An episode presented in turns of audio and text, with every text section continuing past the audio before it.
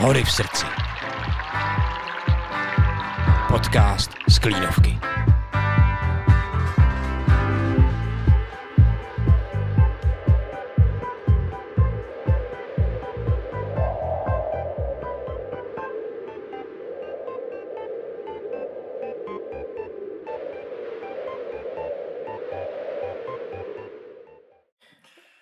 Ahoj posluchači, hlásíme se opět odkud? Do Sklínovky přece. Juhu! Eh, Vítáme vás opět eh, u podcastu Hory v srdci. Máme tady další epizodu a další zimní epizodu, protože zima pokračuje. A takže jsme opět s Tereskou dorazili na skialpech. A, a musím říct, že jsem chodím asi radši v zimě než v létě. Je to takový příjemnější. Sem přijde člověk takový uťapkaný, kouká tady na západ, že to pivo líp jako chutná tady. Hmm. Já, já nevím, mi se líbí oboje. Je to taková ideální vzdálenost. No, uh, takže jsme tady s Tereskou oba dva, no ale samozřejmě je tady i, i host a dneska jsme si pozvali spoluzakladatele a stále spolumajitele jedné z největší lyžařských škol v České republice, Hinka Dvořáka. Juhu! Hinku, děkujeme, že jsi dorazil na Klínovku, vítáme tě tady. Taky jsem můžu říct tak ahoj. Uh, ahoj Hýňo. Uh, Hinka se tentokrát nezeptám, jak jsem přišel, to klidně můžu říct já, protože jsme sem přišli společně na Skalpech.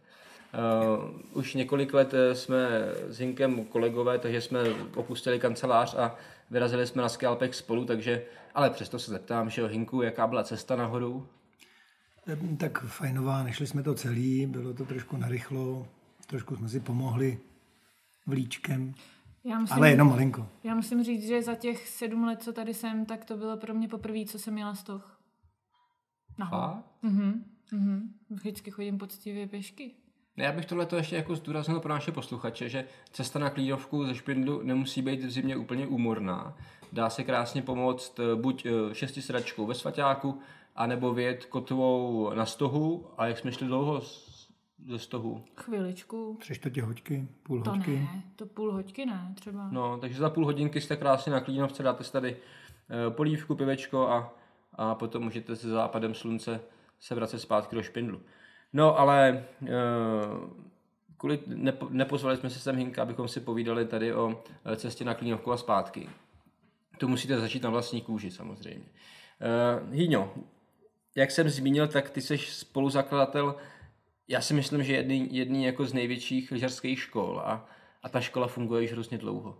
Tohle budete mít kluci trošku těžký teďka, abyste se tady tak jako neplácali po ramenou. Ale za mě tak je to jako, já jsem nestraná teda, já to budu tady umírňovat, jo, když až se vám to rozjede. A za mě jako tak asi Ale jo, k téhle máš otázce se klidně můžeme vrátit jako hned za chvilinku, ale když jste mluvili o té cestě na Klínovku, ještě vůbec než nějaký Yellow Point kdykoliv, kdykoliv byl, tak eh, já jsem sem jezdil za studií, eh, ještě do staré Klínovky.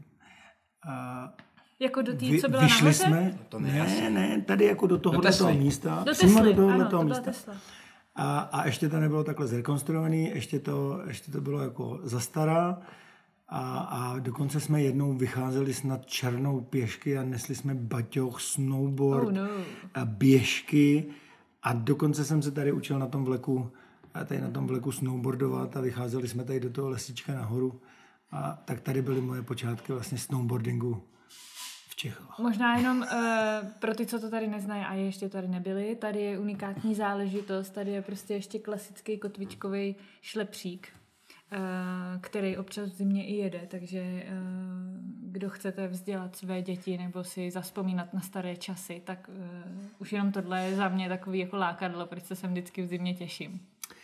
A druhá příhoda s Klínovkou je, to už jsme asi ve Špindlu nějak byli, a vím, že jsem sem za někým šel, ale byla taková mlha, že jsem volal kamarádům, vím, eh, jsem jezdila, teď, teď eh, jezdí tady kousek nahoru na, na Rapid, jestli se to tak jmenuje, tak eh, jezdívali dřív sem a Hanka Dvorská dneska vydala i knížku. Hanka Dvorská bude naší další, naším, naším dalším hostem v podcastu Hory v srdci, takže Takže jsem se měl nějak za nima a byla taková mlha, že jsem, ačkoliv jsem tu cestu tak jako znal, tak jsem normálně telefonem volal do Prahy, aby mi řekli pár metrů od Klínovky, aby mi řekli od jedních tyčí, jsem věděl, že po nich se sem nedostanu, že musím opustit tyče, ty se mi nechtělo. Tak jsem v té mlze šel a říkal, tak, půjdeš po horizontu, najdeš další tyče, to jsem měl teda velký strach. A od těch tyčí půjdeš zase ještě po horizontu a pak uvidíš velký světlo a tam už jako to bude. Říkám, tak dobrý, došel jsem dobře a i, i tam, kde jsem to znal. Tak to je moje druhá příhoda s Klínovkou. Pak si pamatuju, jak jsem si tedy dal ještě o nízký průchod do sklepa, kudy protékala voda, tak do hlavy, že jsem nevěděl, která bije. Ale... No to jsou takové příhody ze staré Klínovky. Z nové Klínovky je to všechno zaluté sluncem. no a tohle jsou teda ještě příhody eh, daleko předtím, než eh, vznikala lyžařská škola, nebo obecně vznikaly asi lyžařské školy, protože to je víc než 30 let zpátky. Uh, to jsme nesmínili, ta lyžařská škola je ve Špindlu, je to, je to Yellow Point a je to vlastně víc než 30 let, co ty, nejenom ta lyžařská škola vznikla, ale obecně začaly vznikat lyžařské školy.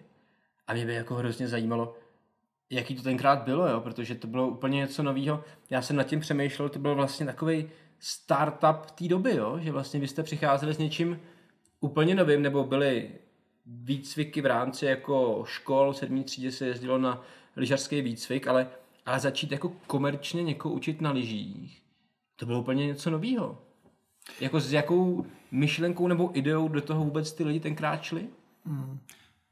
Já myslím, že to každý bere ze svého pohledu. My jsme samozřejmě byli tehdy studenti a my už jsme šli vlastně jako do do nějaké lyžařské školy, eh, do toho nejdřív na mísečky první rok, to byl nějaký 92, 3, a tak jsme učili na mísečkách, eh, už v komerční lyžařské škole a pak jsme přišli 93, 4, si myslím do Špindlu, učili jsme tři roky u malé lyžařské školy eh, vlastně ve Svaťáku a zároveň už vznikly nějaké lyžařské školy, které tady byly jako větší jako komerční. No. Já jsem samozřejmě dělal kurzy eh, s kamarádama ve škole, na vejšce, eh, které byly zaměřený samozřejmě na, na výuku lyžování ve školách, pak se to čím, čím dál tím víc segregovalo. Dřív se učili lidi v oddílech, že jo, na vesnicích, na horách a tak. Ve školách, což bylo samozřejmě pro tu lyžařskou gramotnost té populace samozřejmě velmi dobrý. A pak se to začalo, ale to jsem ještě samozřejmě do toho neviděl, trošku jako segregovat a ty tři linie se dneska vlastně jako držej. Závodní lyžování nebo to oddílové lyžování, pak jsou, je to to školní lyžování a pak to jsou vlastně e, kurzy nebo to, to, to komerční lyžování lyžařské školy. No. Takže, my jsme byli, takže my jsme byli v malé lyžařské škole tři roky v zimě tady ve Špindlu, úplně no a, někoho cizího. Jaká byla klientela tenkrát, jako v 93. Jako jako děti Pražáků, jako to je dneska? Je to tak. Jsem tam zbohatlíci, jsem tam prostě lidi, kteří se chtěli něco přiučit. Já myslím, že to složení nebude eh, jako pomocený. Občas někdo chtěl instruktorku, že úplně nemusel mm, se dívat na to, jak lyžuje, ale chtěl se jí dívat na zadek, jak mm. před ním lyžuje, a pak s ní zajít na panáčka a, a tak na pohodu. No. Ne. Je, tak já nevím, jak je to dlouho, že jo? 92. Já na kole, víš jak. 92, 92 3, 3, 4, to tehdy začínali. Já si, já se pro mě ptám jenom kvůli tomu, že si tě představuju, jak tam smažíš s těma holkama na té sjezdovce v tom kulíšku na těch rovných lyžích. Úplně tě vidím, milovník svahu, ty Ty jsi musel být nezlomný. No to je zase jiná vtipná příhoda. Přišli jsme sem eh, s kamarádem eh, ze studií, eh, s Piškotem, takhle ho znají asi většina tady takhle z hor, vlastním jménem Honza. A, a přišli jsme do této školy, když se nás jako zkoušeli, jestli teda umíme lyžovat, tak si nás tam někdo vzal tak jako na projetí, pak jsme s tím majitelem jeli takhle na lanovce a on se nám díval na lyže. Já měl tehdy nějaký sulovky, on měl artisky a, a povídá, kuci, pěkný, že to máte přelepený jako schválně, aby nebylo vidět, jako, nebo nějak. tak to jsme neměli, my jsme měli ty sulovky, artisky, ale lyžování, jestli jsme trošku lyžovat uměli, tak nás vzali a učili jsme tři roky. A tři roky tady v této škole. Měl jsi kombinézu? Ne, ne, ne, dostali jsme ještě takový, uh, on se hnal do té školy tenkrát takový ty dopasů. A to už tenkrát byly jako fialový, tě, těsně do pasu. S takovou tou gumou velkou. A takhle do toho, trou, jo, jo, velká guma, a takhle do trouhelníku. Jako. Ale hned potom, hned další rok nebo dva už byly pěkný, snad i tmavě modrý, snad firma Nevik, nebo jak se jmenovala, nevím. Tak to je dneska A ty už nuda teda. už byly To je nuda dneska teda. Žlutý mundury s černýma kalhotama. Ne, ne, to nebylo, no. ten, to ještě nebyl Yellow Point, to ještě Jasně, bylo dávno před jasně, Yellow Pointem ale- nějaká fialová, pak modrá, až pak začala žlutočerná No a- éra Yellow A Point. to nám teda, je- to mě opravdu zajímalo, jako, eh, kde byl ten začátek těch lyžařských škol. Tam přece s nimi to musel přijít a říct, hele, to se přece, to budou lidi chtít. Když to do té doby vůbec nebylo, to muselo v 90. začít. To předtím asi těžko byly lyžařské školy. Tak to někdo si musel říct, hele, udělám si lyžařskou školu, budu učit děti jezdit jako z kopce. Přitom tenkrát asi rodiče všichni jako učili svý děti. A pak se to nějak muselo zlomit, protože dneska, samozřejmě jsme 30 let dál, jo, tak dneska je to jako dobře fungující biznis, a, ale tenkrát to přece nemohlo být tak lehký. 89. to asi jako všechno trošku zlomil. Ehm, viděli v tom nějakou šanci na horách, Nebo viděli Ski Akademie možná film. možná viděli skvěle. Nebo ne, ty, ty lidi, co žili na horách, uměli lyžovat, tak proč by si to, proč by, si, proč by neučili, nechtěli učit sami, no tak si založili prostě pár, pár lidí, pár kamarádů a začalo se to šplhat někam, někam prostě trošku jinam, no. No ale to, to Samozřejmě. jako chápu, že potom ty první roky to fungovalo nějak, že se, se jako vydělali si nějaký peníze, ale, ale OK. A kdy se to překlopilo do toho jako biznesu, biznesu, protože dneska těch fakt lyžařských školk je hodně a já si osobně myslím, že pokud je dobrá zima a nepřijdou nějaký jiný jako okolnosti z vyšší moci, tak eh, je to dobrý.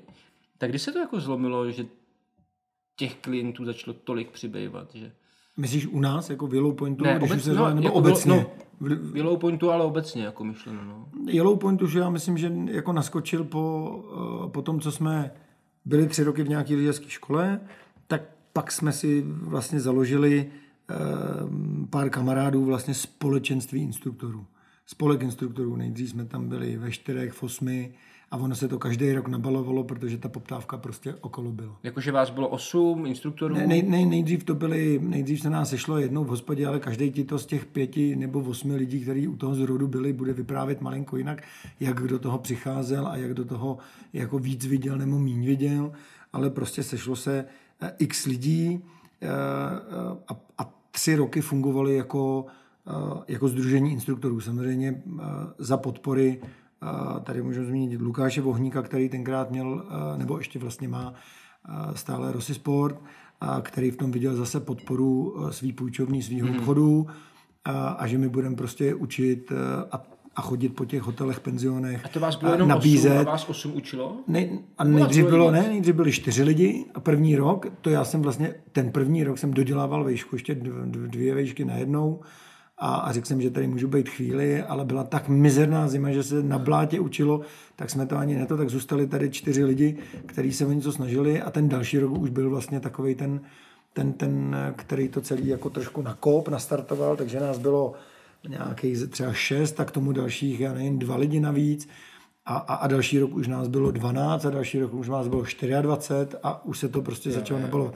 A vlastně tři roky o takovém malém počtu stačily k tomu, aby jsme potom řekli, hele, pojďme založit SROčko, už to nabírá takový jako směr, že potřebujeme nějaký vlastní věci do toho, kancel, počítače a, a tak dále.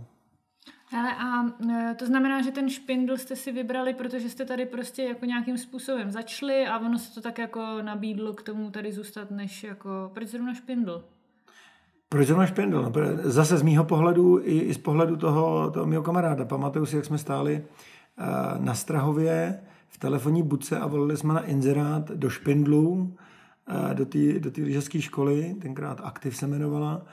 Dovolili jsme se eh, mojí současný jako dlouholetý kamarádce, která tu školu tenkrát vedla a, a, a jestli můžeme přijet prostě učit lyžovat. No tak jsme byli tady, už to tady znáš, no tak proč bys chodil mm-hmm. do Harachova, do Pece, nebo do Rokotnice, nebo někam jinam, nebo na Červenhorský sedlo, kde bys byl za snově. Tady už si to znal, Jasně. měl si nějaký vazby a, šlo najednou přišla nějaká šance, nabídka a prostě si udělat nějaké svoje združení a co se bude dít dál, to se, to se, hmm. to se uvidí. No. A v té době Krakonoš sjezdovka ještě fungovala ve špindlu, nebo už ne? Ještě fungovala. Fakt jo. To byla na Hromovce ještě kotva, ne?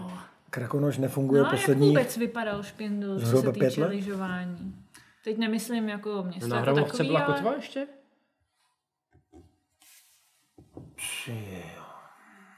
To by si... No. To já bych klidně řekl, že jo. Na, Fakt jo? Hmm. já si ne, nepamatuju si přesně. Na Černý byla, byla kotva taky Mhm. a ty roky si nepamatuju, kdy, kdy udělali dvousedačku a na Hromovce to si jistý nejsem. A nějak tak to mohlo být, nevím. Hmm. Paměti na to, musel bych si to dohledat v análech No a-.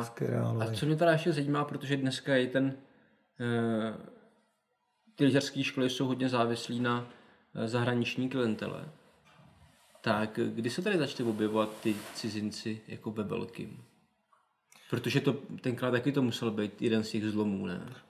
No, já, bylo, nebo jako na tom jsme vlastně vyrostli. Eh, Dřív bylo podle mýho, ne- ne- nechci odhadovat procentuálně, ale 80-90% třeba cizinců, ne, 80, hodně, a hodně holanděnů. A pamatuju si, že jsme prostě obcházeli penziony, ten systém byl trošku jiný než je dneska. Dneska přijedou lidi na 3-4 dny, jedou domů. Dřív to striktně bývaly týdny tak jsme chodili vždycky z soboty večer, někdy neděli ráno na hotely, na penziony, eh, vlastně oslovovat ty klienty, kteří přijeli. Hotely, penziony na to byli zvyklí, že tam seděl instruktor, že těm lidem poradil, eh, řekl, kam můžou jít, kde, kde můžou jít, co můžou dělat, jak můžou dělat a zároveň u toho prodával školu a půjčovnu a, a, a prostě v sobotu večer eh, dones prostě doklady, hotové prachy, ty se dali do kasy a, a pak se sbíral nějaký zbytek a tam byly jako velké skupiny. Holanděti to tenkrát považovali, tady bych řekl, za docela eh, jako levnou a dobrou destinaci na lyžování. Neměli to daleko, nemuseli až do Alp. Měli to relativně blízko a, a využívali to hodně. No, těch Holanděnů samozřejmě dneska jezdí o trošku míň. Čím to je? Postupně se to nějak... Tak zdražilo se, našli si jiný destinace, možná ožalili lyžování a, a jezdí, Nebo, jezdí už, radši- nebo jste to naučili tak dobře, že už jezdí do Alp?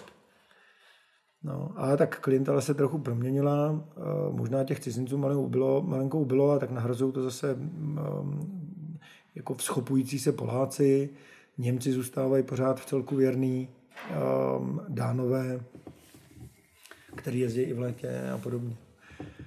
Takže, takže to vlastně nás drželo to, že jsme prostě chodili, eh, chodili po, po těch penzionech domluvený, domluvených, eh, tak to nás vlastně, a já bych řekl, že to je naše, eh, nevím jestli doména, ale to, co jsme slíbili na těch hotelech a na penzionech a dodrželi jsme to, tak tím jsme si získali vlastně i tu, i tu pozici, kterou do dneška, Hmm. do dneška máme. Že prostě to, co jsme slíbili, tak jsme dodrželi a pevně doufám, že v dobré kvalitě dodržím dodnes. No.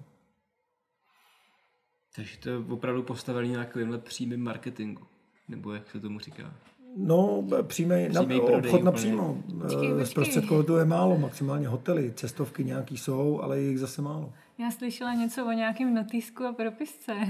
No ale to je ono, že chodili po těch, ho- Že po jsi těch fakt jako psal, že jsi fakt jako psal Tak tenkrát, do ne, notýsku. tenkrát nebyl Google Disk, aby se Nebyl. jako Jo, jo, do kalendáře psala výuky, nebo ne, nebyl systém Pokladní rezervační. doklady, Žádná tam jsem plachta. takhle dva vypsal, napsal jsem tam šest, eh, šestkrát půjčovna na týden, škola na tři dny, skupinovka, tohle, tohle, děkuji, tady 25 tisíc, 15 tisíc, také jsem to přines, i s prachama, oni No a, zaplatili no a, měl a nějaký- věděli. No a jak jste A jsem plánovali výuku? Normálně hnedka telefon, tam seděl Jo. borec, plachta Jo, jo, a jo. už si to zapisoval. A to, samozřejmě veselých hito- historek, že jsme nabrali školy víc, než jsme zvládali, bylo taky. To.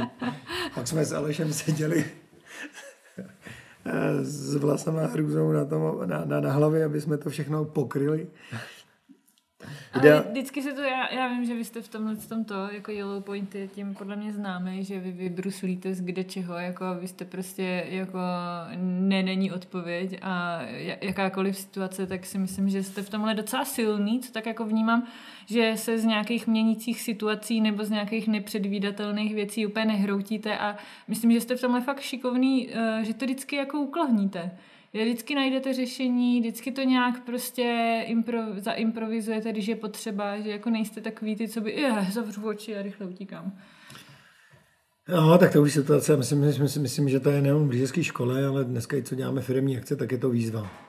ta výzva tě může trochu posunout dál, ale hlavně, já jsem o tom trošku přemýšlel i o cestě, nebo teď po cestě, a jsou to lidi, kteří jsou, kteří to nechtějí eh, jako vzdát, že pro to udělají prostě maximum, že i kdyby prostě tě v 10 zbudili, že tam máš klienta večer, že s ním máš jít něco vyřešit, tak to prostě třeba jako vyřešit půjdou, že to nenechají vyhnít. nenechají vyhnít a padnout a nepošlou je někam. Je to někdy těžký eh, to vysvětlit, tenhle přístup, že to není jako fabrika, že jsme zavřeli jako v 6 večer a, a, a naschledanou, ale když to ty lidi pochopí, tak uh, ty klienti nám to pak vracejí uh, a vracejí nám to tím, že to řeknou dalším deseti lidem a, a, a ty přijedou a řeknou, hele, tam dostaneme jako dobrou službu, a jsou tam fajn lidi, a dělá se nám to s nimi jako dobře. Hmm, hmm. No ale tak já, já myslím, aby jsme se nezasekli úplně na tom yellow pointu, co? Ne, já jsem se chtěl ještě zeptat uh, k té škole jako na jednu věc, protože jsme probrali, jak to začalo. A teď jsme o 30 let uh, jinde a já vnímám, že ta situace je dneska jako hodně jiná, jo? Že, že právě ty lidi, na kterých to tolik stojí, jak říkáš, tak uh, dneska už mají jiné možnosti, jak si zajistit jako brigády a, a jiný, jiný věci, jako co v těch městech dělat, že třeba nejsou tolik motivovaný, jako jet zimě na hory a učit lyžovat, jako pro vás to tenkrát bylo jako jasný.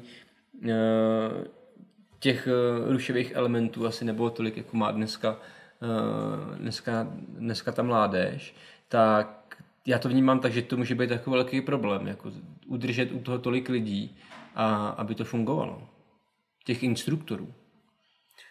No, to mě napadlo. Já jsem vlastně, když jsem přijel na já a začal jsem si v úzovkách vydělávat, spíš pokrývat náklady eh, vlastně vlastním lyžováním, učením lyžování, tak, tak jsem byl úplně šťastný z toho, že si že mě vlastně nerodiče nemusí zaplatit permici, kterou tam si koupím nebo dostanu že jo, v té škole, že si tím vydělám na nějaké bydlení, na jídlo a že za to lyžování vlastně nemusím platit.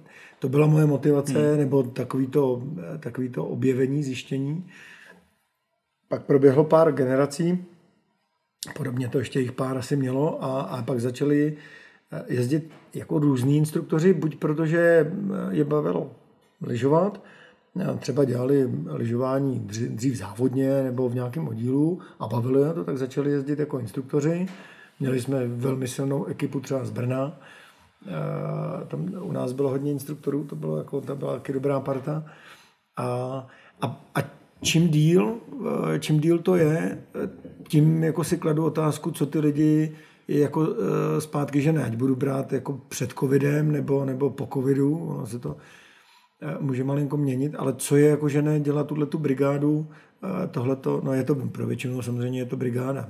Naštěstí máme jako pár lidí, kteří který jsme tady jako všichni eh, celý rok, živí nás to všechny, ale, ale ty instruktory, který prostě potřebují na sezónu, buď to jsou místňáci, kteří jsou z okolí a který prostě lyžování mají rádi nebo to chtějí. A, a ty ostatní, nevím, no, musí to lyžování asi trošku mít rádi. Občas se tam objevují lidi i, i třeba z pracáků, starší, že radši půjdou na zimu jako dělat tohle, než někam, někam do nějaký továrny nebo bůh ví co. Ale tu motivaci asi by to chtělo udělat nějakou hmm. větší sondu. Tak my jsme jaký, nebo tak ty ještě taky občas učíš uh, chodit, Karle, učit, věď. Já už teda ne, já už to mám za sebou, ale na výšce jsem toho odučila celkem hodně a my jsme si to jako vždycky hrozně užívali. Jako já, jako pro mě to byla nejlepší brigáda vůbec, prostě být venku na lyžích, teď vždycky ty večerka různý, takový ty návraty s čelovkou někde z nějaký boudy, něco, jako vození se v rolbě a jako mně to přišlo jako hrozně atraktivní, mě to jako hrozně bavilo. Teď je otázka toho, jestli i ty na studiích to dělala jakože ze zábavy, a, a nutně ty peníze jako nepotřebovala jí hodně si vydělat. Jsou studenti, kteří si potřebují ty prachy vydělat a u toho lyžování na těch horách jako po té brigádě, nechci říct, že jim jako asi nezůstane tolik, jako kdyby šli do města a našli hmm. si dobře placenou brigádu, která je nebude třeba bavit. Jo? Že, že radši půjdu dělat na brigádu něco, co mě moc nebaví, ale vydělám si jako tam hodně peněz. Zase jako tenkrát já vím, že jako velký benefit v tom bylo, že vlastně jsi neutratil nic moc za bydlení ani za jídlo, že to bylo všechno vlastně, že to, co jsi jako viděla, já jsem třeba nebyla pařící typ, jo, takže jako mně se nedělo to, co spoustě mých kolegů, že to prochlastali. ale uh, takže jako mně to přišlo jako, že jsem si fakt hodně těch peněz mohla odvíst než co, když bych byla v, zi- někde ve městě něco, tak bych to jako rozfrcala prostě po takových těch městských klasických činnostech, no. Takže, uh, takže za mě jako v tomhle tom, ne, by to prostě přišlo hrozně sexy jako to dělat, no. Já myslím, že takováhle motivace v těch lidech možná zůstává, ale asi trošku ubylo, ale co si myslím, že je jako velký štěstí, že jako pořád těch lyžařů v Čechách je hrozně moc, jako těch rodin a prostě na ty hory se jezdí a to se jezdilo jako za Komančů, jezdí se pořád a, a pořád jako dokud je sníh, aspoň nějaký, tak eh, se při životě drží areály, které nejsou tak drahý a i obyčejní lidi tam jako můžou jezdit a potom z těch rodin možná můžou uh, být ty instruktoři, že jo, ty děcka potom mají k tomu jako blíž a to je podle mě jako pořád jako ten důvod, proč i ty lyžařské školy tady jako fungují, no. Že ty, děci, ty děcka se jako vždycky najdou. Ale asi bude to čím dál tím těžší, jednoznačně. Mhm. Já si myslím, že to, že to je pozůstatek té generace eh, vlastně těch lyžařských kurzů v sedmičce a pak na střední škole v prváku mm-hmm. se jezdilo, že, že ty lidi se minimálně s tím seznámili a, a, a nebo naučili, někdo u toho pak zůstal víc a někdo si to odnes eh, Trauma jako tu, na celý život. Někdo trauma, no, ale spíš to vidím, že se ty lidi naučili, jako trošku naučili jezdit a pak si řekli, hele, my vlastně jako založili své rodiny, mají děti a, a my jsme jezdili a já bych to chtěl zkusit, už nějakou kačku mají, už můžou tu rodinu na ty hory vzít, tak, takže zase ty svý děcka pře, jako přivážejí do těch hor, aby je to taky, jim to zprostředkovali ten, ten zážitek z těch hor, z toho lyžování. A samozřejmě to jsou vlastně eh, ty no. klienti těch lyžařských škol, protože spousta těch rodičů, protože to neumí třeba tak dobře, a aby učilo své děti lyžovat, nebo absolutně nechtějí ty děti učit lyžovat, což samozřejmě většinou ten trend takový je. A radši si ho tady na chvíli vemte, naučte ho to a pak já už si s ním jako, jako zajezdím a ta zábava už bude jako pro oba dva daleko lepší. Je spoustu krát ty rodiče, teda děti nechtějí poslouchat rodiče a, Takový to, a když je má někdo jo, jiný, je to vždycky, je to samozřejmě tohle to lepší. Takže v tomhle uh, to tak je a i my máme tu sekci toho dětského lyžování jako obrovskou. Jo, to si myslím, no. že i ty cizinci, když sem přijedu na týden a mají pěti, desetiletý děti, tak je radši dají do školy, na každý den, jako co tady toho pobytu, co tady jsou, aby si sami aspoň trošku zajezdili, když jedou jeden týden v roce na lyže, tak ho nechtějí strávit jako v pulhu, že jo? Jo, tak u dětí je pak zase v partě větší zábava, no. No jasně. No, takže ale vlastně, když se to tak ve finále vezme, tak se ta škola vlastně tolik nezměnila, že jo? Vlastně to funguje pořád hmm, To mě taky zajímá, jako podobně. jestli v tom vidíš nějaký jako zásadní rozdíl vývoj, nebo jestli je to z principu, jako to funguje furt stejně, nebo jestli jste i na něco vy přicházeli a museli nějak zásadně do toho zasahovat a měnit uh, přístup. Uh, jako jasně, metodika se nějakým způsobem vyvíjí, to je asi bez sporu, ale mm, jestli to furt, a jestli i třeba dneska to pořád funguje stejně. Hmm. Protože si může... zmiňoval si, že přijedou ty lidi třeba na kratší dobu, že jo? Může být, může být víc pohledů. Uh, pohled techniky je jeden, ale tam už od začátku se snažíme držet, snažíme se nějak jako držet tu linii toho vzdělání, aby všichni měli nějaký stejný nebo podobný vzdělání, aby jsme v té v té metodice eh, mohli navazovat jeden na druhýho. A to myslíš se dostanou, i, i napříč školama? Eh, ne, myslím především u nás, protože každá škola si může to dělat vlastně podle sebe. Je to úplně jedno. Tak my se prostě držíme nějakého, eh, jako historicky to pak vzniklo, Asociace profesionálních učitelů lyžování, která poskytuje vzdělání lyžařským instruktorům a do kterých si ty, ty jednotlivé školy dávají vzdělávat svoje instruktory. Takže my se víceméně držíme tyhle linie, tak aby všichni učitelé naši učili podobně. Eh, stejně se samozřejmě se k nám dostávají i, i lidi jako z jiných, eh, jako s drobně jiným vzděláním, ale je to podobný, tak, ale na potom na nějakých doškolkách doškolovacích mm, hodinách večerních pro instruktory, tak se trošku si to, se to rovná, aby to, aby to vypadalo pořád jako stejně. To je, co se týká techniky.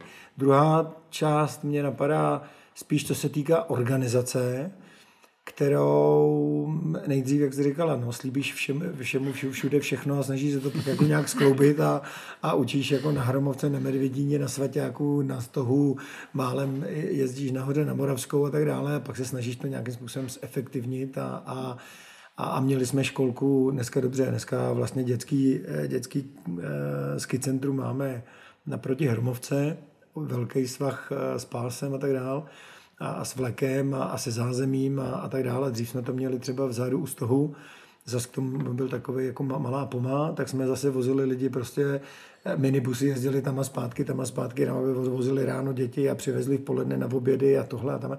Takže snaží se nějakým způsobem tu organizaci zjednodušit a optimalizovat, aby ty náklady eh, v té firmě nějakým způsobem eh, jako byly takzvané optimalizované a, a, a ne, ne, neplácal z toho všude možně.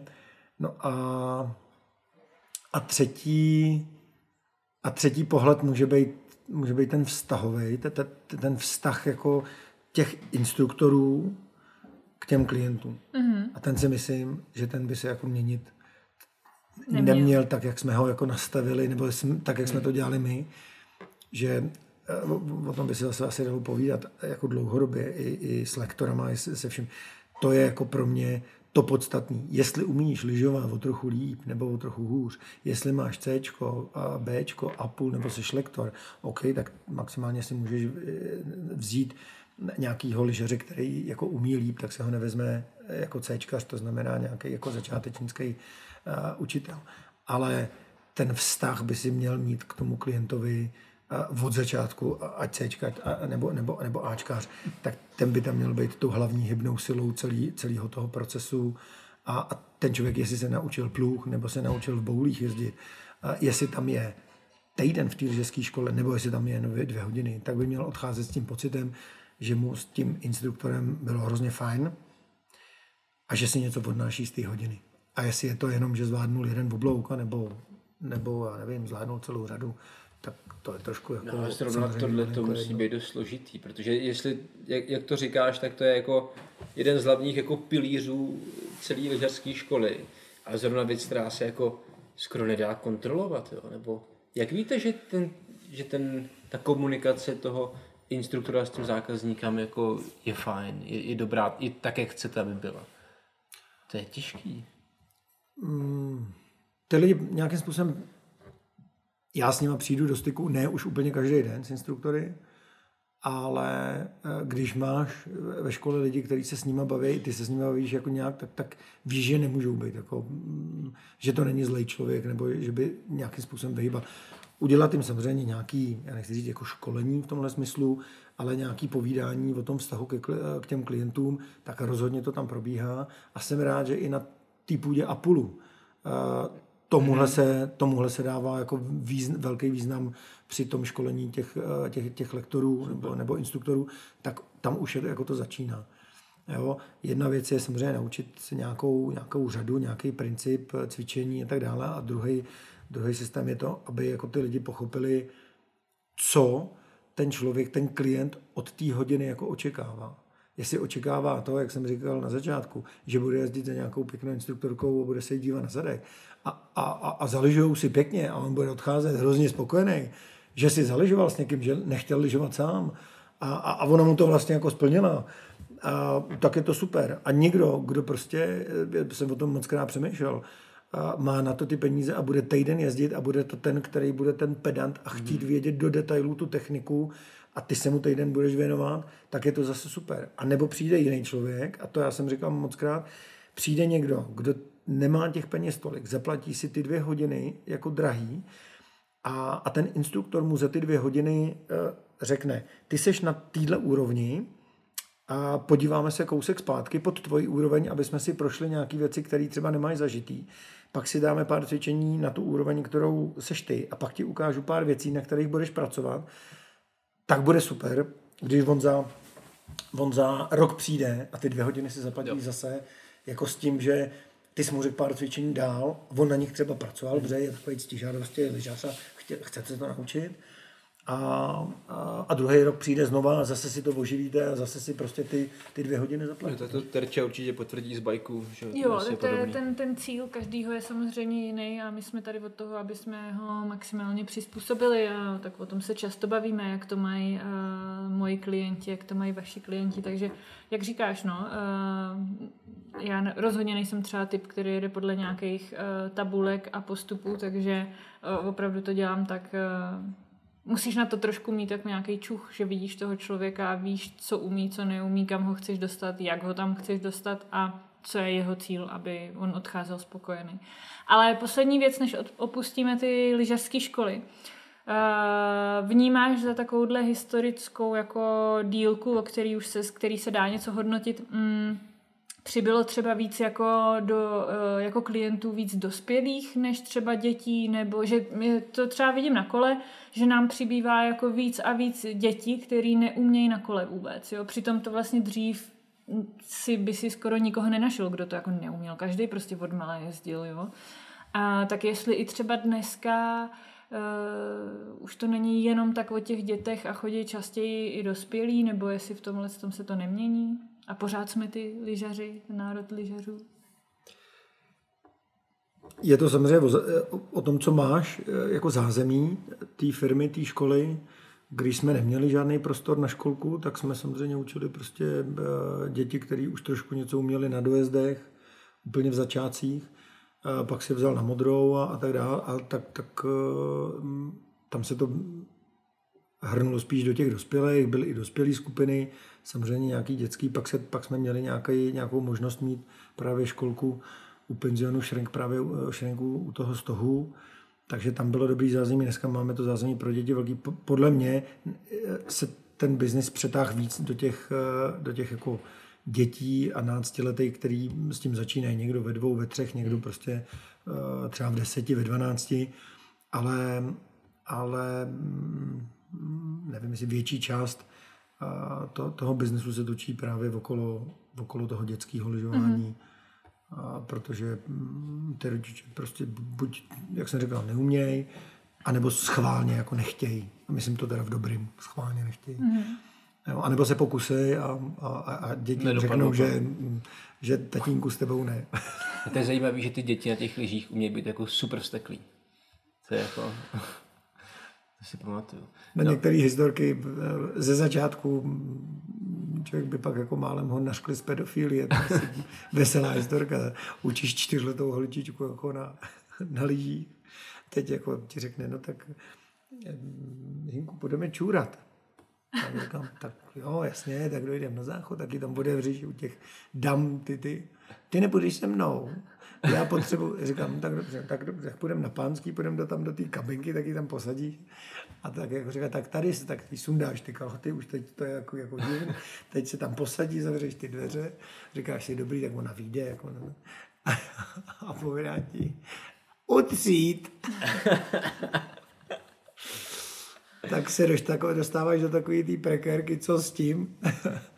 No nic, poradili, poradili jsme se, rodiče byli spokojení, nikdo nenadával. A třeba A tohle je, děti součást, přišly znovu. tohle je taky součástí jako Apulového kurzu, že Ne, úplně nevím, jestli se to na kurzu učí. Nový a- instruktor, jak...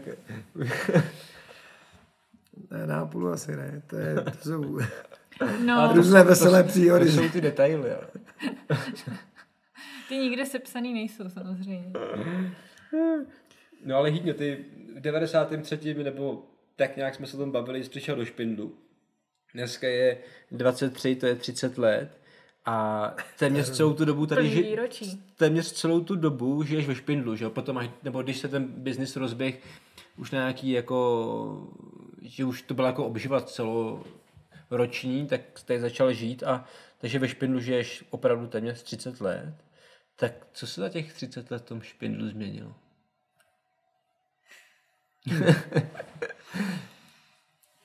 nebo, nebo co ty vnímáš jako, nebo taky ten postup toho špindlu, jo, od té revoluce vlastně až, až po dnešní dobu, kdy už dlouho se tomu říká český Aspen, já to třeba tak, já tam žiju taky a já to tak úplně jako neberu, jo, že by, eh, je to něco jiného, než když tam jako žiješ na, každodenní bázi a jezdíš tam jako turista.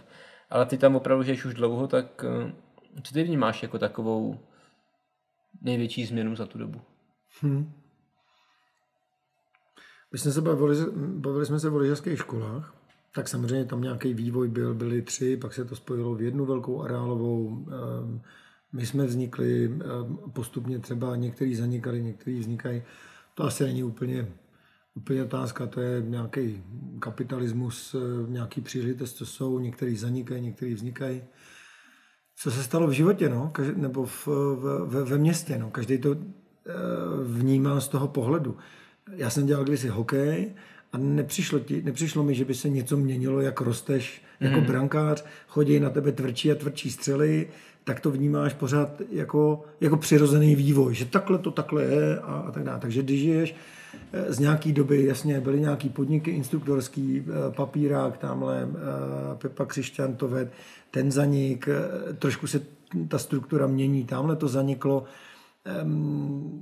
něco je věc financí, něco je věc samozřejmě biznisu. No. A co se mění eh, asi jako nejvíc a pro všechny lidi, kteří v tom špindlu žijou, tak eh, je změna, změna budov, baráků, hotelů, postup a poslední, posledních 10-15 let samozřejmě přeměna jako ho, hotelů, penzionů starých na buď nový hotely, penziony, anebo spíš častěji na apartmány. Odešli lidi, kteří vlastně, kdo tady žil za sociku, ve Špindlu. Za, co, za sociku ve Špindlu žili je, řeknu, kuchaři, číšníci, správcové těch podnikových chalup, který potom tam teda jako zůstávali. Byla to nějaká sociální vrstva.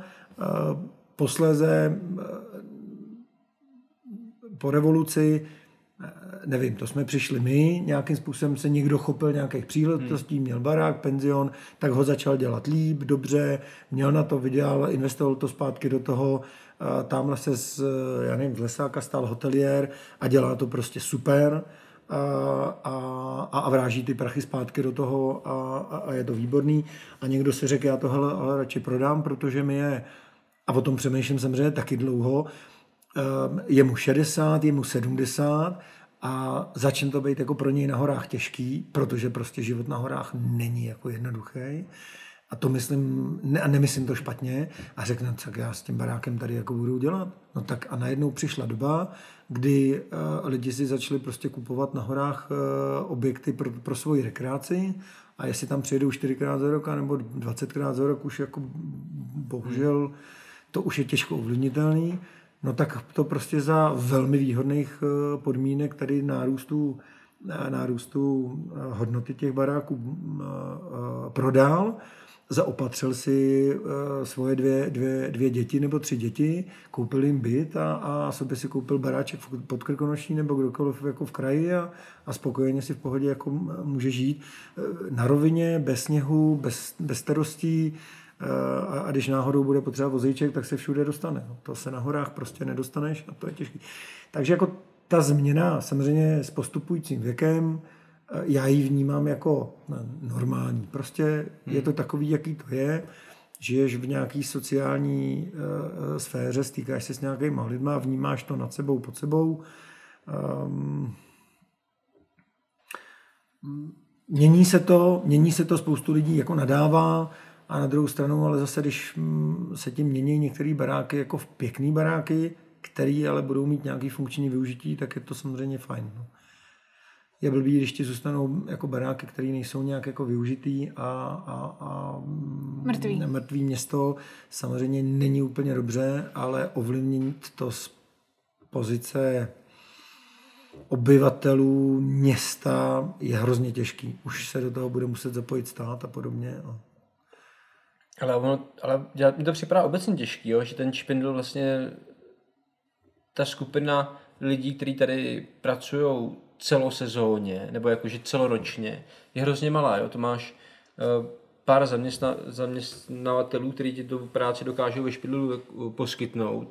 Tím pádem ty lidi jako ani nemají motivaci tady jako být celoročně a žít tady jako trvale. Jo? A to dřív nebylo. Dřív ty asi ty ROH podniky fungovaly celoročně nějakým způsobem, nebo taky měly samozřejmě sezóny letní, zimní, ale dneska prostě přijde mimo sezóna a ten špindl se vylidní a ty lidi tam jako nemají co dělat, jo? Tam prostě ten biznis tam jako není v tu chvilku, tak je složitý tam jako ty lidi udržet, aby tam bydleli a aby bydleli ve špindlu a jezdili jako pracovat do Jilemnici nebo do Vrchlabí, to je zvláštní, že? A taky se to děje, neříkám, že ne. Ale že těch celoročních jako pozic tam je málo, takže já osobně se jako nedivím tomu, že těch trvalých obyvatel jako nepřibývá a nějak, nějakým způsobem to jako stagnuje, no. No tak to já se nadivím taky. Na druhou stranu, ono moc firm, který ve Špindlu, nebo podniků, nebo jak to nazveme, to je jedno, tak, tak který poskytují celoroční práci, moc není. Buď to no. jsou hotely a penziony, které nějakým způsobem fungují celoročně, tak ale ten si nechá přes mimo sezónu maximálně jednoho kuchaře a jednu servírku, protože to tam, řeknu, ve dvou zvládnou sám, když to přeženu. A to není úplně jako můj biznis, ale tak to, tak to vnímám.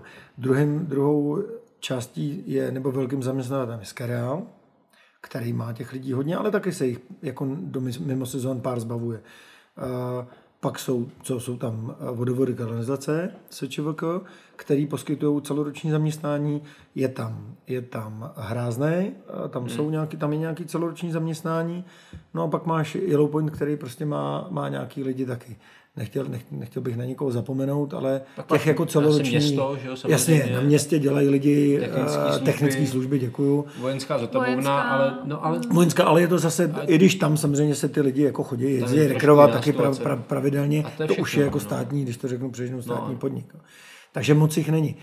Uh, a, a teď je omezený množství špendlerovských bytů, kde ty lidi jsou, a v minulosti samozřejmě nežijem v té době. A teď nastala doba, kdy město mělo těch bytů víc.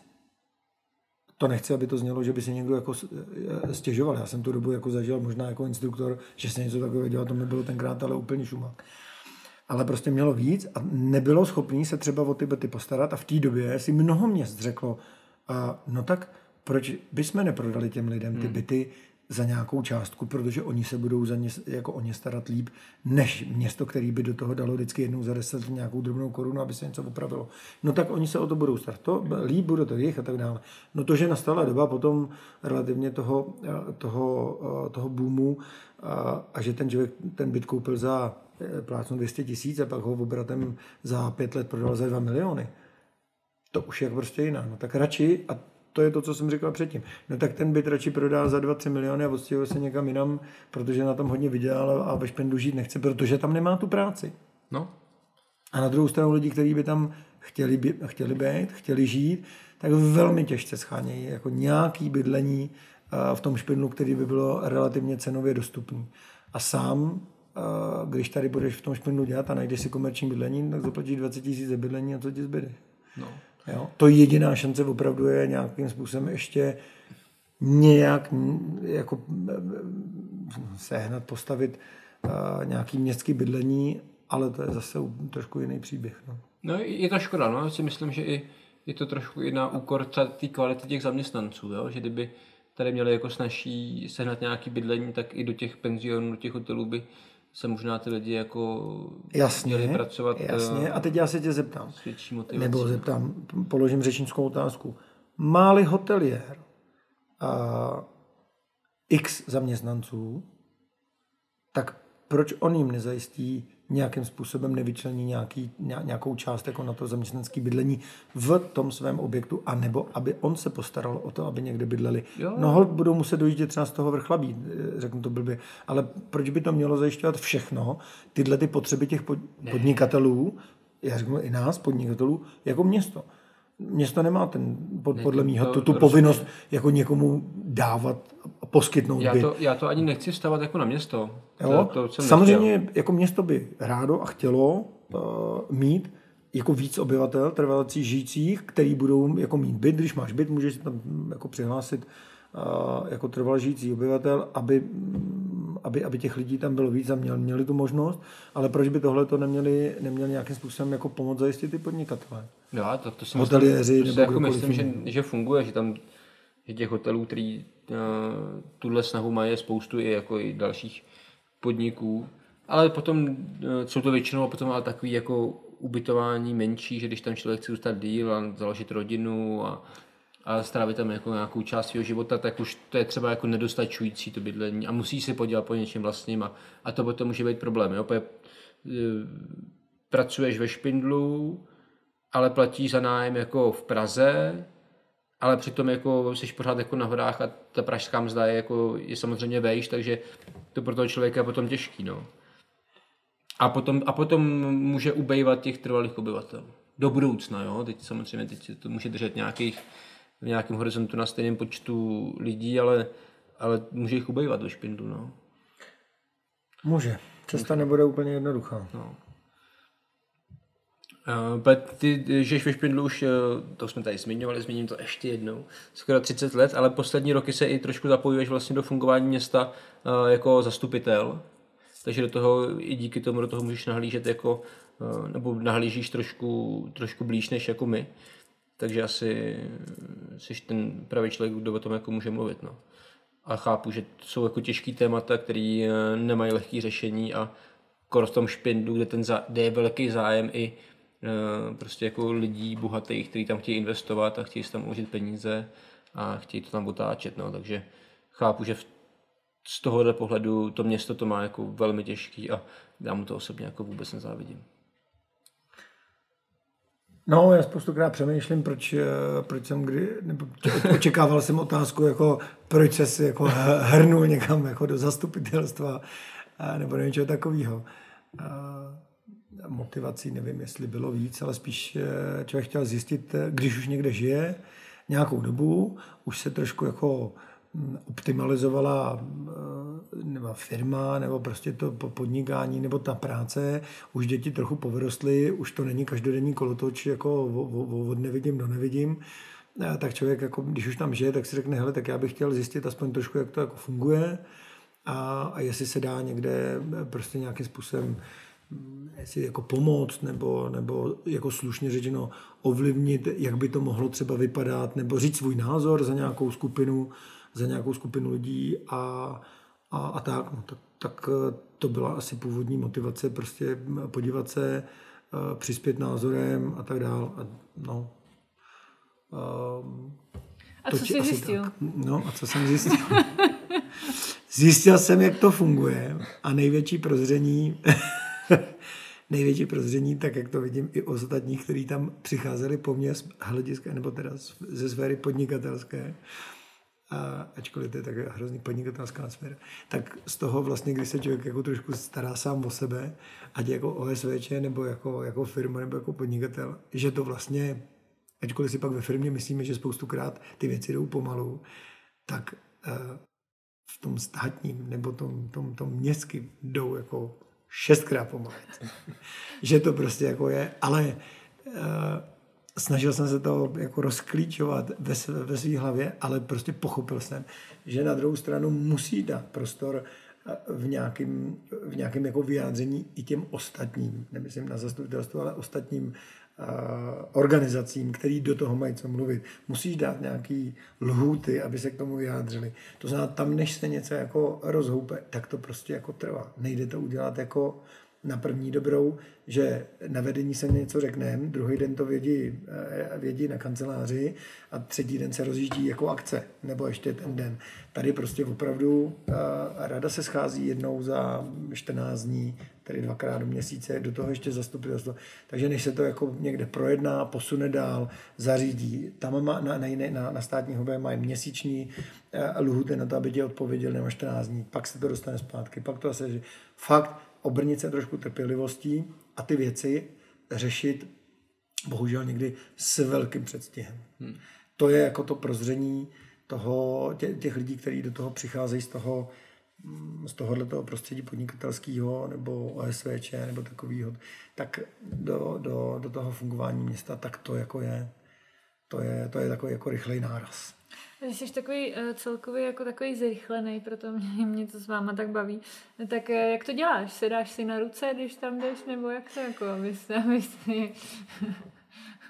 uh, už jsem si asi jako zvyk, že to tak prostě musí být. Bereš si sebou musí... prasečko, jo, nebo... ne, obrní se trpělivostí. A je potřeba, a je potřeba to, to spoustě lidem jako vysvětlovat, že takhle to prostě je a nedá se to prostě jinak obejít.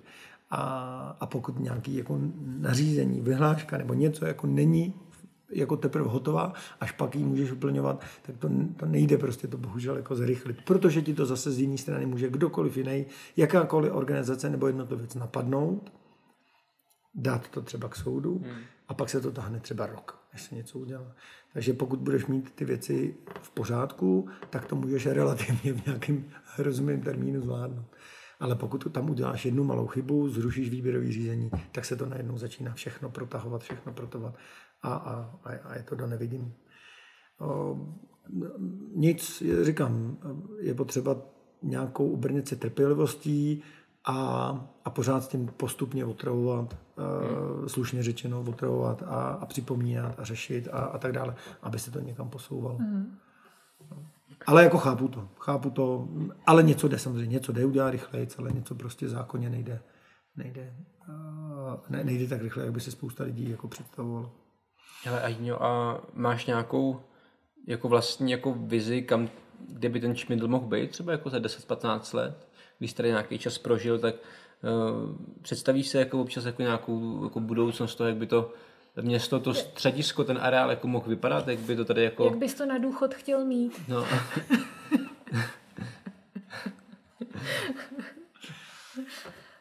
Eh, no, protože vlastně jsem se i tímhletím dostal vlastně tady působením na městě a působením vlastně v Yellow Pointu, tak eh, vlastně před eh, dvěma lety vznikla oficiálně, ono už se o tom mluvilo dřív, už se v tom dělali různý kroky, různý združení, tak vznikla platforma Touristboardu, který, který má vlastně za úkol, řekněme, líp propagovat špindl a dělat v něm, řekněme, jako neziskový projekty, které jsou ziskový pro špindl v tom, v tom zvuku, v, tom, v, těch, v těch možnostech, co tam dělat.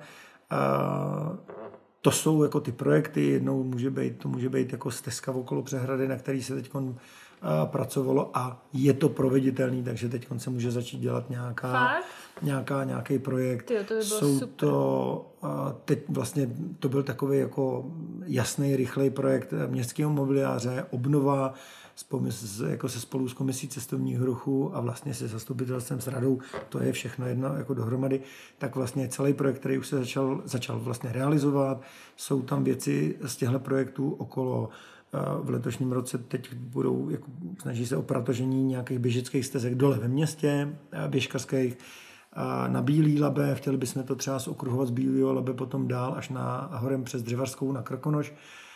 I s Krampem se vedou jednání.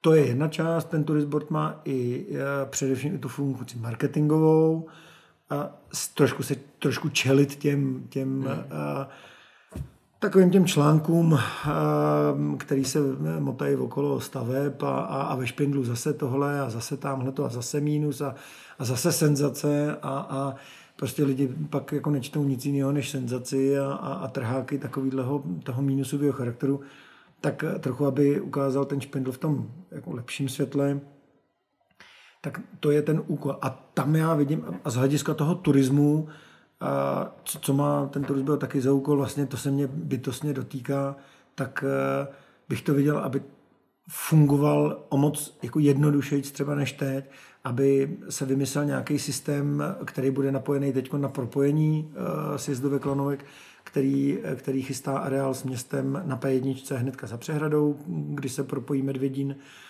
a, a svatý Petr aby se trošku víc sklidnila doprava v celém špindlu, aby se dobře třeba vymyslel systém nějakých skibusů, hmm. který by jezdil a aby samozřejmě i ty, i ty penziony a, a hotely, které zůstanou, který se uh, uživí, tak aby měli uh, dobrou, spokojenou klientelu, která bude mít jako dobrý servis. Mm-hmm.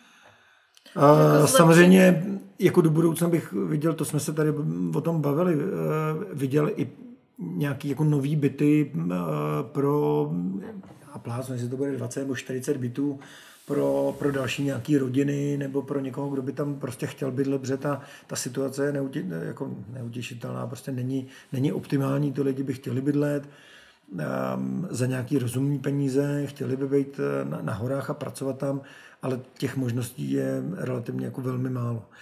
No, tak to jsou tři oblasti, které mě by se líbily, aby se to trošku opravdu jako sklidnilo, aby to bylo to pohodový, ale, ale fajn a, a pořád, musím říct, jako to výstavní a, a, lyžařský nebo sportovní středisko a, těch hor, a, ale aby tam ty lidi dostávali jako od všech dobrou službu, aby si lidi nejezdili z hor a ne, ne, nestěžovali si na to, že dostali polívku za 120 a, a číšník se na něm račil, nebo je málem jako poslal do kytek, nebo že servis byl hrozný.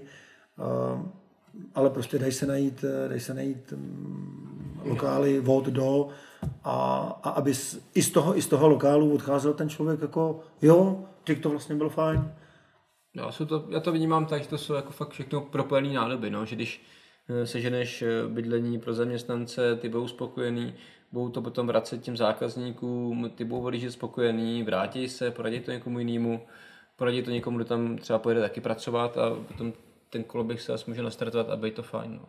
Já jsem to říkal do, nedávno do, do jednoho článku, který teda nebyl úplně tak pozitivně, ačkoliv jsem se pozitivně velmi snažil a, a snažil jsem se ty věci vysvětlit, ale a, úkolem špindlu je propojit tři oblasti a, nebo tři skupiny lidí. Turisti, jakýkoliv turisti, kteří tam přijedou, mají nějaké požadavky na to středisko, na ten, na ten rezort, na, na, na to město. Pak tam jsou podnikatelé, který samozřejmě úzce souvisejí s, s těma turistama, ale samozřejmě některý podnikatel může být v úzovkách podnikatel, já tady za zimu jako vydělám, oberu úplně všechny a odjedu na léto pryč a víc mě nezajímá. Hmm. To je ta minusová stránka. Naštěstí je tady hodně lidí, který si tohle uvědomují, který v tom turistboardu taky vlastně jsou a pomáhají nezišně za nic celému tomuhle tomu projektu a všem těm jako nevýdělečným segmentům, který přinesou jako plus celému tomu městu. A třetí skupinou jsou místní obyvatele. No a spoustu místních obyvatel může mít i ten názor, jako, ale mě to vlastně jako je úplně jedno, když já, já nepodnikám, mě jsou turisti úplně ukradený, ale já tady chci být jako relativně na pohodu, žít, jít si třeba zhaližovat, nebo tamhle se projít do přírody a to mě jako stačí. A já ty ostatní nepotřebuji. A propojit tři zájmy těchto těch skupin je vlastně úkolem, já neříkám města, je, je úkolem těch lidí, kteří se okolo tohohle toho dění uh, uh, motají uh, a okolo vlastně celého tohleto. No je to, je to o městě a o turistboardu, o, o podnikatelích, o tomhle o, o těch lidech, kteří se pro, pro to daný centrum, obec něco snaží udělat. Hmm. Ať svým přístupem, podnikáním nebo nějakou další jinou činností. No, tak tam vidím jako eh, ten, ten největší úkol propojit tyhle ty tři oblasti, aby to pro všechny skupiny lidí dávalo nějaký smysl. Vždycky budou třecí body, vždycky bude, ale je, je potřeba se jako v klidu domluvit, nepouštět se moc do velkých emocí. No, já to vnímám jako tohle... Počkej, počkej, a to ti jde? já tohle vnímám tak, že k tomu je jako celkem dobře nakročeno, že, tam, že to jako lidi celkem chápou, nebo aspoň z mého pohledu. No ale uh, vraťme se zpátky na začátek. Dorazili jsme se na Skialpech a jelikož ten podcast je hlavně o horách, tak Špindle je samozřejmě horský středisko a e, super věci, které jsme tady probrali, to určitě lidi jako e, rádi slyší nebo asi dají do souvislostí různé věci. Ale ty hory jako takový, ty hory jako takový, Hyňot, e, taky tě trošku vlastně chytnul ten boom toho skalpinismu, že jo? Jenom tak malinko. Jen tak malinka to. Úplně nepatrně. Úplně nepatrně to mě to převrátilo pohled na hory. Uh, přemýšlel jsem o tom, uh, s chodou okolností, když jsme sem šli, tak, uh, tak jsem si na to vzpomněl vlastně, co mě oživilo zimní hory. Zase za studií jsme byli jednou na výměným, na výměným pobytu na týden v Šamony. Dneska bych to bral úplně jako za neskutečný zážitek, teda tehdy taky, ale asi jsem si toho necenil možná jako dneska. Eh, byli jsme na týden na Skelpech na Šamony, výměný pobyt s univerzitou francouzskou tělovýchovnou. Ty nás tam eh, ubytovali a chodili jsme na Skelpech i přes tři státy a, a vejlety a byli jsme a jeli jsme z Midy, Vale Blanche dolů a, a, a jako ne, ne, krásný vejlety. A říkal jsem si, proč já jsem to opustil. Sice jsme měli těžký liže, těžký vázaní, tak jsme byli o těch 30 let mladší. Ale uh, uh, pak jsem si říkal, proč já jsem pak furt jezdil po těch sjezdovkách. No asi to bylo díky té lyžařské škole a všemu okolo. A, a kdy nás to, kdy mě to tak jako polepilo, asi mě před, po těch sjezdovkách to trošku přestalo bavit, ne, že bych si nešel zaližovat, to mě baví pořád, ale, ale najednou prostě chodit, eh, jít si prakticky skoro kam chceš na těch lyžích, podívat se najednou na ty údolí úplně z jiného pohledu a bezpečně se dostat jako na skalpech dolů, je, mě fakt jako zachránilo zimní zážitky z hor a, a dneska se vlastně jako vždycky těším na to, až začne zase sníh, až se bude moct projít po známých či neznámých trasách, a udělat si nějaký přechod a, a, a objevit zase nějakou novou cestu. No. To je to skoro zní, jako bys tu zimu povesl na hřebík, ty skalpy to vrátili zpátky. No, skoro to tak bylo. Musím říct, že tak, jak jsme dělali eh, i Willow Pointu letní aktivity, jak jsem říkal, to léto tady má takových možností, kola, koloběžky, dneska už i elektrokola, elektrokoloběžky, další, jako spoustu jako možností a variant, eh, který, který mohl člověk proskoumat a, a aktivit bylo víc. Ta zima trošku byla okleštěná, ale eh, kdybych měl doporučit komukoliv, ať už jako na těch lyžích umí sjet třeba modrou, tak ať si prostě vyjde na vejlet a, a, a klidně si to sjede zpátky, jako potom, eh, když se netroufne eh, jinudy po nějaký, jako po nějaký cestě, tak eh, ať si sjede tu sjezdovku klidně dolů na těch skalpech a, a bezpečně se dostane dolů, tak ať si ten vejlet prostě na tom udělá, protože to prostě ty, ten pohled na ty hory je vlastně zase úplně jiný. Hmm. Dá se něco dobrýho tady třeba na Klínovce, pivínku? Ne, to je, jak jsem říkal na začátku, to je opravdu ten, ty skalpy jsou na, na tohle hrozně fajn, protože člověk se vlastně úplně jako nenadře tou chůzí, nebo nějaká fyzická náročnost tam samozřejmě je, ale třeba oproti běžkám je to ohromný rozdíl. Jo? Ty můžeš jít, po, tepu, můžeš jít no. pohodu, když eh, při nižší tepové frekvenci a teda když chceš samozřejmě. Když jako můžeš jít jako ten fitness touring, to je něco jiného. Ale tak, jak to děláme my, tak eh, člověk si dá takovou pohodičku a, a má čas na to jako vnímat tu přírodu kolem sebe. To je to, co mě na tom baví. Jako no. Nevím, jestli Kája Grohová, kterou tady jsi měl, nebo budeš mít? Budu mít asi. Jo, možná, dobře. Tak eh, jestli by sdílela ten názor, jestli to je pohodička. ne, tak jako těch... Eh, závodní skalpinistka. Typů toho skalpinismu je víc, ale to, co uh, mně připadá jako nejsympatičtější a to, co vlastně provozujeme tady my, tak to je ten skitouring Skitu, a toho má jako člověk že děláme gastroturistiku, to, to, to, to je součást. Ano. Spoustu, eh, spoustu eh, názorů na Facebooku může být eh, jako negativní na to, co se tady provozuje, ale každý si musí samozřejmě v tom, v té šíři ať to nazveme skalpinismus, touring nebo fitness, f, f, fitness touring, nebo jak to, ale... tak, tak si v tom najde něco to, to své hezkého a zase je pravda, že ty krkonoše ačkoliv tady samozřejmě je mnoho míst, kohorty centrální Krkonoše, eh, kde to nebezpečí číhá eh, v podobě nějakých eh, i cest, které vedou přes nějaký lavinový svahy, Nebo tak ty naše... mužičků. Ale no tak tam se nebudeme pouštět úplně do krajních pozic, ale tak skýtají relativně jako velmi bezpečný pohodový trasy s velmi dobrou infrastrukturou a nějakých jako podniků nahoře, tady na horách, tak jako sedíme teď na té klínovce. A protože pak ti někdo na Facebooku řekne, no ale to není přece alpinismus, to je prostě, já musím být tamhle na ten vrchol, dobít ten vrchol a pak někde sjet a pak teprve někde dole se můžu, hele, nebo tam přespím v záhrabu, v bivaku, v něčem a tak dále. Tohle naopak jako eh, to ukázal i covid, že těch lidí do těch hor samozřejmě, protože neměli moc jinou šanci, začalo chodit eh, na těch skalpech víc a někdo, a mm, ne valná většina, ale hodně lidí u toho zůstalo, ať už jako mm, v menším poměru kližování eh, na, na sjezdovkách, anebo že to úplně opustili a začali chodit jako na, na lyžích. Mají tu výhodu, že prostě nahoře se můžou občerstvit a, a, a udělat se tu cestu takovou pohodovější, než úplně jako tu drsnou, kterou, kterou ne úplně každý třeba jako vyznává. Jako český skalpinismus je v tom jako specifický. Tam nedo, ne, nedobíjíš vrcholy, ale podniky. Přesně. Tour de pub.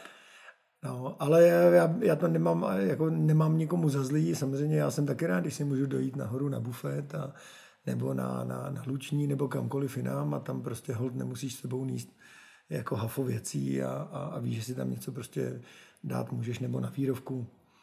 Je to jedno. Jediný, co bych trošku třeba v, tom, v tomhle přivítal, ale to je možná pohled jenom člověka, který Aha, žije na horách.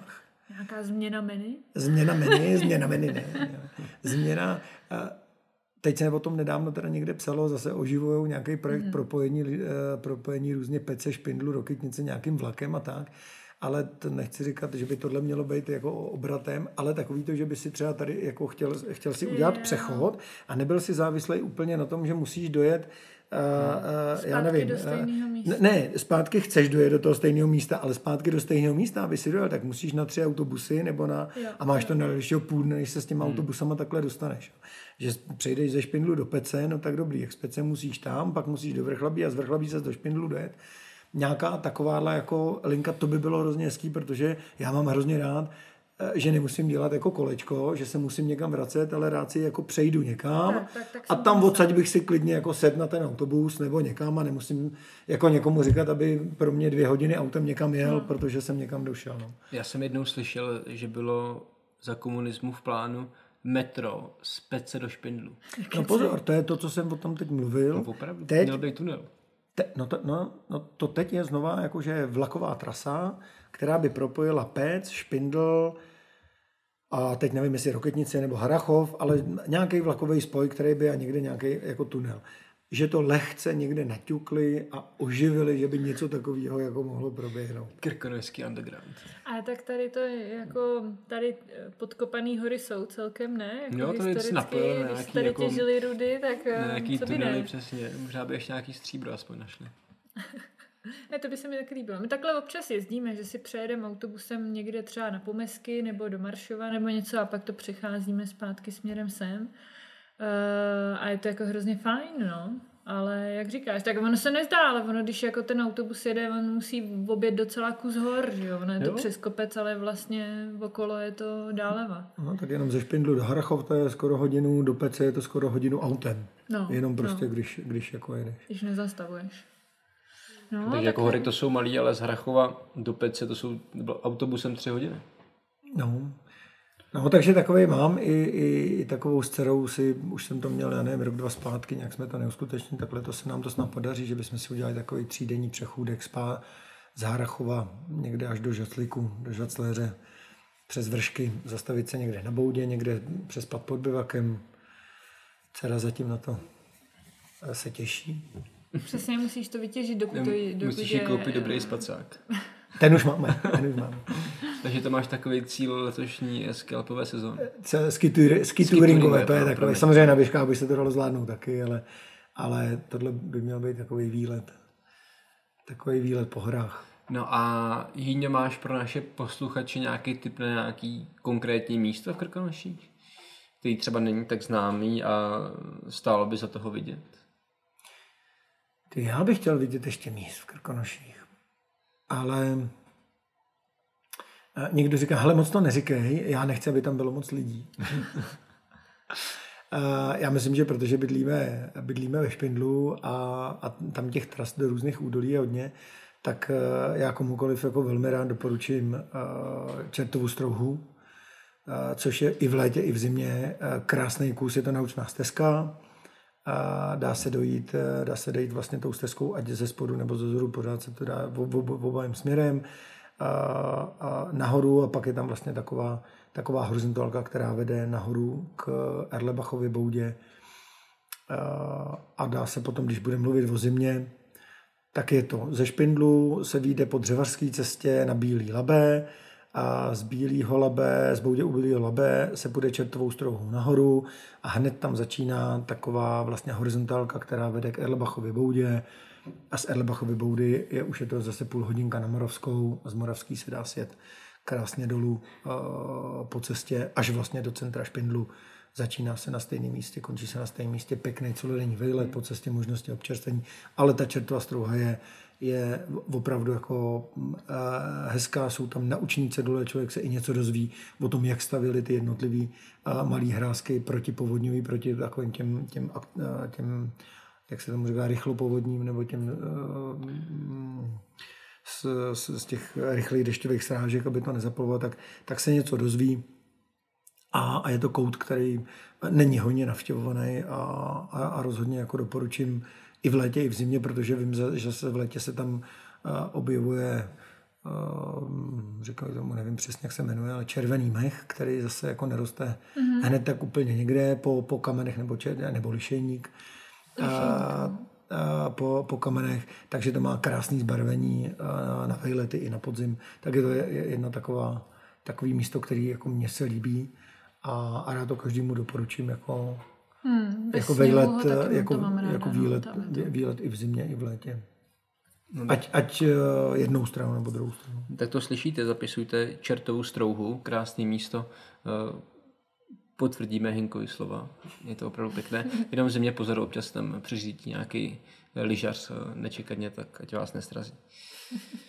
Uh, Hýňo, moc děkujem, to krásné povídání. Uh, dal si krásný jako zase náhled do toho, jak to fungovalo ve Špindlu. A nejenom, nemyslím si, že jenom ve Špindlu, myslím obecně jako v horách, uh, v biznisu lyžařských škol, který Eh, který dneska pořád funguje a podle mě jako zastává velkou část jako sezónní, sezónní práce na horách. Myslíš z pohledu Husákova dítěte?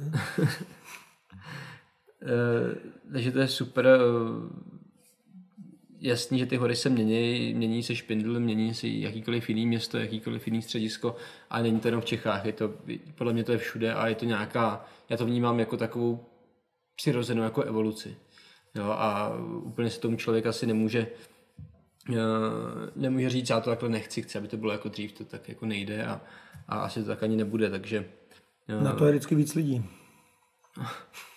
Potřeba. No.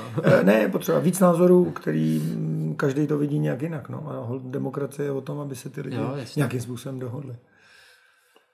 No ale uh, Doufáme, že teda bude v zimě do sněhu, aby si mohl eh, s dcerou splň, eh, mohl eh, splnit svůj letošní zimní cíl, přejít Krkonoše od západu na východ a aby, aby, fungoval, aby fungoval biznis, aby bylo dost klientů, aby bylo dost sněhu a, a a mohl se dožít pohodlně ve špindlu důchodu. Eh, šoupačky podél přehrady, úplně to vidím, jak se tam voholi budeš jednou prostě plazit. A budeš si říkat, ty jo, byl jsem u toho, když to stavili. No já vám pěkně tak, teda taky děkuju, děkuji Boudě Klínovce a budu pevně doufat, že takových chalup, bud a penzionů po horách, který budou fungovat v létě, v zimě, bude dost, aby eh, i ti, co nejsou schopní eh, vydržet eh, bez jídla a pití jako celý den od výchozího do, konce, do, do konečného bodu, tak aby se měli kde v pohodě zastavit a jak v Krkonoších říkat chvíli pobejt. Tak díky a čau. Tak zase někdy. No tak přijďte pobejt na Klínovku a my se těšíme zase, zase naslyšenou. Ahoj. Ahoj. Ahoj.